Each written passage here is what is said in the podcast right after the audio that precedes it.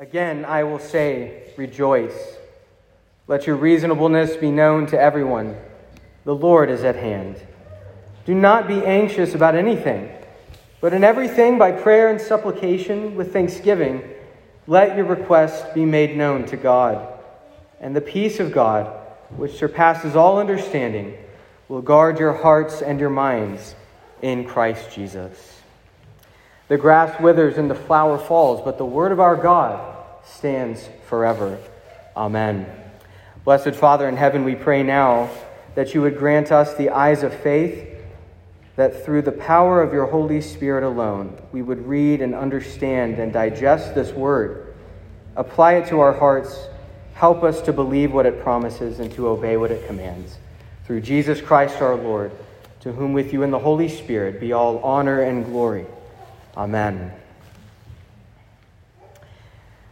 Tonight we're going to take a look at this text in three simple steps. And we're focusing in on this command to not be anxious about anything. Giving thanks, uh, practicing gratitude, is the antidote to anxiety, according to God's Word. That's very good news in a time of anxiety. Uh, that's the kind of time and era that we're living in right now. There are various kinds of anxiety that we face in this life. Various kinds. They each have overlap. We experience them in different ways. One kind of anxiety can lead to another, but it's helpful to make some distinctions to know exactly what we're talking about. So, for instance, one kind of anxiety would be our modern conception of it that has to do primarily with the body. Uh, maybe you just tend, for whatever reason, to be given to anxiousness. Maybe you have certain dispositions toward it, or something in your past has given you a, a, a certain lean toward anxiety. So we're speaking here about a more of a clinical understanding, a medical understanding of anxiety. It has to do with the body. There's another kind of anxiety that we see in Holy Scripture. It's uh, the same Greek word that we find in our passage tonight, but it's used slightly differently. This kind of anxiety is best talked about as care or concern. Simple care or concern for someone else for, or for something that is worthy in your life. We find this in the very same book of Philippians, chapter 2, verse 20. Paul, writing this letter, speaking about young Pastor Timothy, he says that Timothy is genuinely concerned for the welfare of the Philippian Christians. There's that word of concern. It's actually a good and loving kind of anxiety to have. But here in our passage in chapter 4, verses 4 through 7, being anxious is actually a moral category. A moral category. Paul commands us not to be anxious.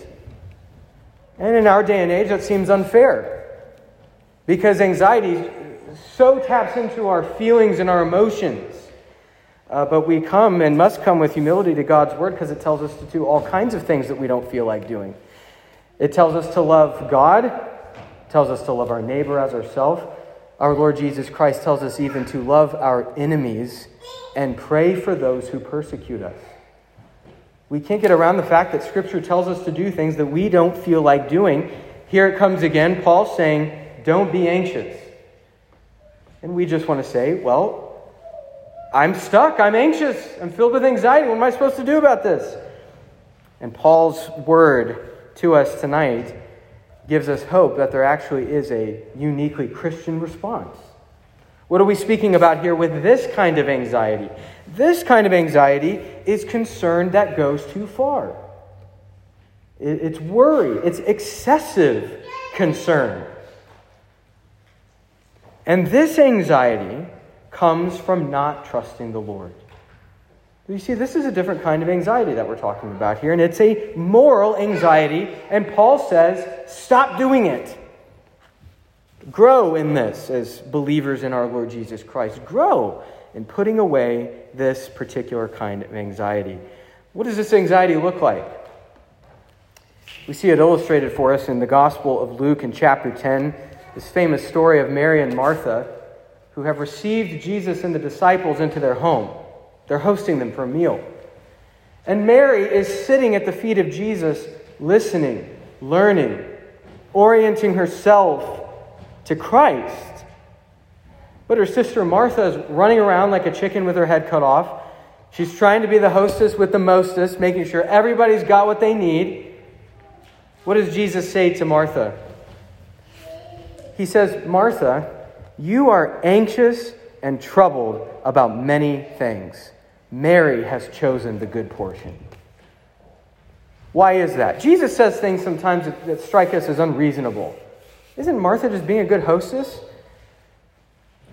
The point is that Mary is showing forth her faith by sitting at the feet of Jesus, by opening her heart to Jesus and by not being excessively concerned with something that shouldn't take up her time. There is that morally loving concern and anxiety that we, we saw to, to look out for the welfare of others, but that becomes idolatrous. We want the, uh, the praise of others. We want people to make sure that they're getting what they need, not because we're loving them so much, but because we're really loving ourselves, our own reputation, and how we are looking. And that seems to be what Martha is doing. And Jesus says, Martha, you're anxious.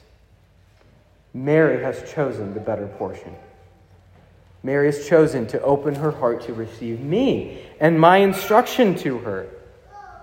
Martha was oriented toward herself, and that's what was leading to be excessively concerned.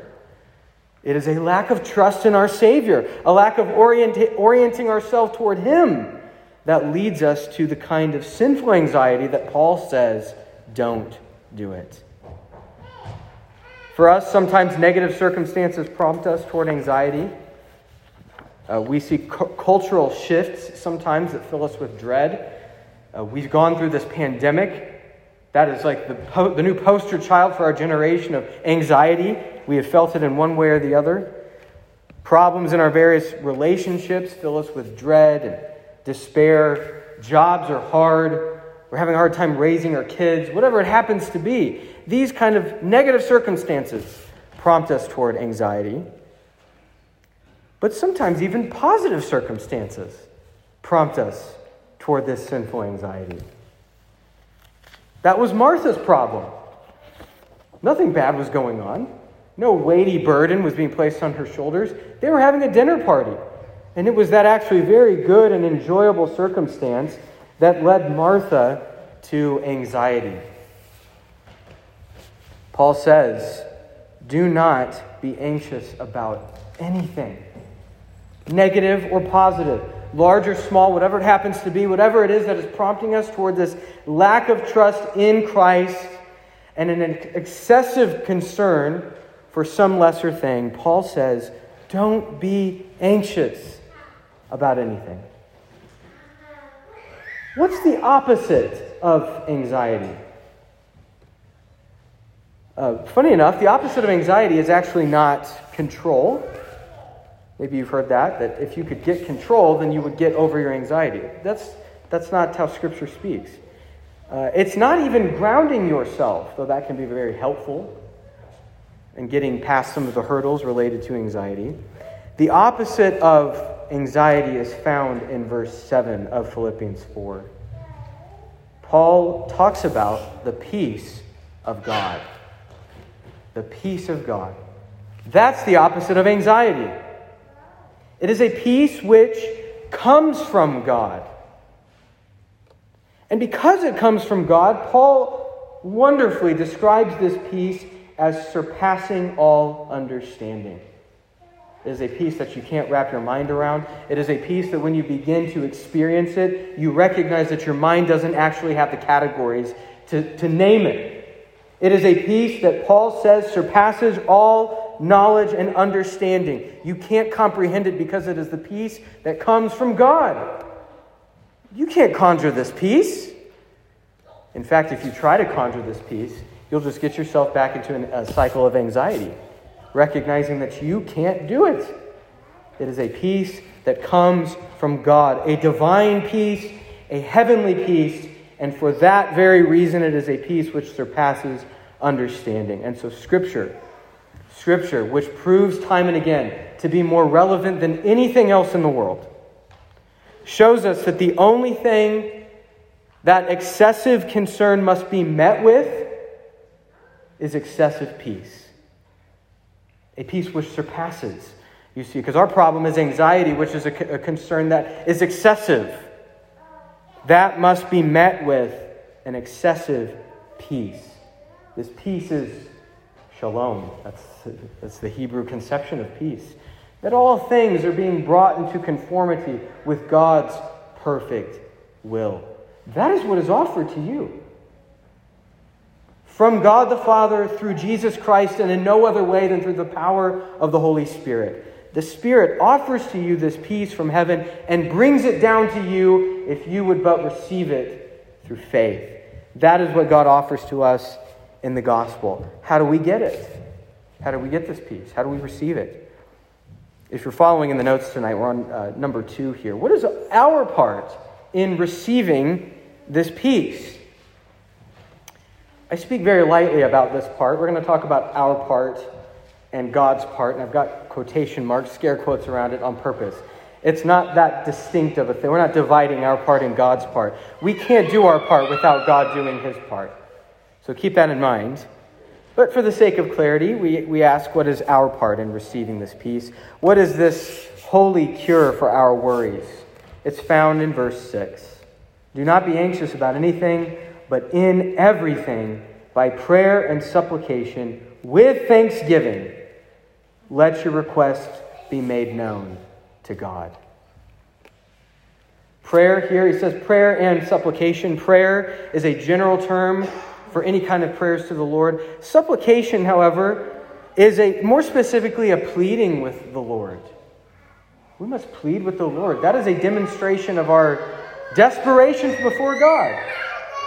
We are desperate always for God and pleading with Him, uh, entering into this supplication. That's our outward expression of our desperation on God. But notice, what is it that actually makes the difference? The difference is made in the way in which we pray and bring our supplications. Verse 6, once again, it is with thanksgiving. With all prayer and supplication, with thanksgiving, make your requests known to God. What might begin to happen if our experience of the Christian life began to be marked by this way of doing things? rather than proving ourselves on one hand or beating ourselves up on the other hand. Well, what might begin to happen in our experience of the Christian life if we made all our requests known to God by clothing all our prayers in gratitude? Well, we don't actually have to wonder what this would be like. Uh, the passage tells us we would find rest from our anxieties that our hearts feel. Verse 7 says that, that place, your heart and your mind, the inner person, that place where we are usually so plagued by sinful anxiety, that is the very place where God's peace comes. The peace of God will guard your hearts and your minds, Paul promises. That very same place, the inner person. And this is why giving thanks is the antidote to anxiety. There is a chasm between this command to not be anxious. There's a chasm between that and the promise that the peace of God will guard your hearts and minds. How do we get from one to the other? Thanksgiving. Giving thanks is that bridge over that great chasm between not being anxious and receiving the peace of God. We must give thanks. That is the, that's the posture of, of the Christian, is to give thanks because it is the Christian who is unique, who is uniquely positioned to see that we have not received anything of our own power or strength, but it has been given to us by the Holy Spirit. Thanking God for answered prayers as much as we come to Him with new requests. Thanking Him for His love, faithfulness, and mercy, even as we bring new requests thanking Him for the promise that His Word gives to us that even trials He uses to bring about maturity in the Christian life. That's our part. Give thanks. Lastly, tonight, what is God's part in receiving this peace? If our part, so to speak, is to give thanks in order that we might receive the peace of God, what's God's part?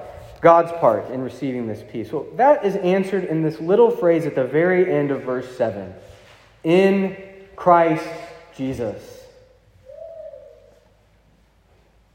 Brothers and sisters, even before we begin to try to give thanks, this is what we need. Your thanksgiving will never actually be thankful enough. How can you know? You know, what, what finish line do you have to cross before you realize I've finally been thankful enough to get the peace of God? There is no such finish line. We are always less thankful than we should be. We are always griping and complaining to God rather than being filled with gratitude. And so we have to ask a different question. Rather than how thankful do I need to be before God gives me this peace, the question has to be who must I be united to in order to receive this peace? And Paul says you must be found in Christ Jesus. You must be united to Him. The foundation of our thankfulness isn't in some earthly good that's come to us. We should give thanks for those things. That's not the basis of our thanksgiving. The basis of all Christian thanksgiving is that Christ Jesus has given us himself. And that we have been found in him by faith. United to him in his death on the cross, he takes away our sin problem. United to him in his resurrection, he calls us righteous in God's sight. United to him in his ascension, he promises from heaven that we will triumph over all of our enemies and our trials in this life one day. United to him in his priestly intercession in heaven, as he is your great high priest praying for you right now. United to that Lord Jesus Christ, he assures us that he will never leave us or forsake us. Never. Never. For we, as Paul says, are in him. We are found in him, united to him. No matter what comes in life to make us anxious, he is near to us, always and forever, through his Holy Spirit. Loved ones in Christ, there is no other news that will make you thankful with the kind of thankfulness you need to receive the peace of God. You see, this is what you need. This is the only fuel that, that will fuel a thankful Christian life and take away these anxieties. There is nothing else to bring you the peace of God except to be in Christ.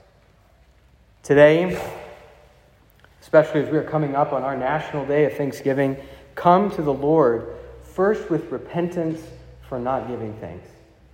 For everything. Paul says it. Give, give thanks for everything. Don't be anxious about anything and give thanks for everything. Repent for the ways in which you've allowed yourself to become excessively concerned and receive his excessive peace through Jesus Christ our Lord. Amen.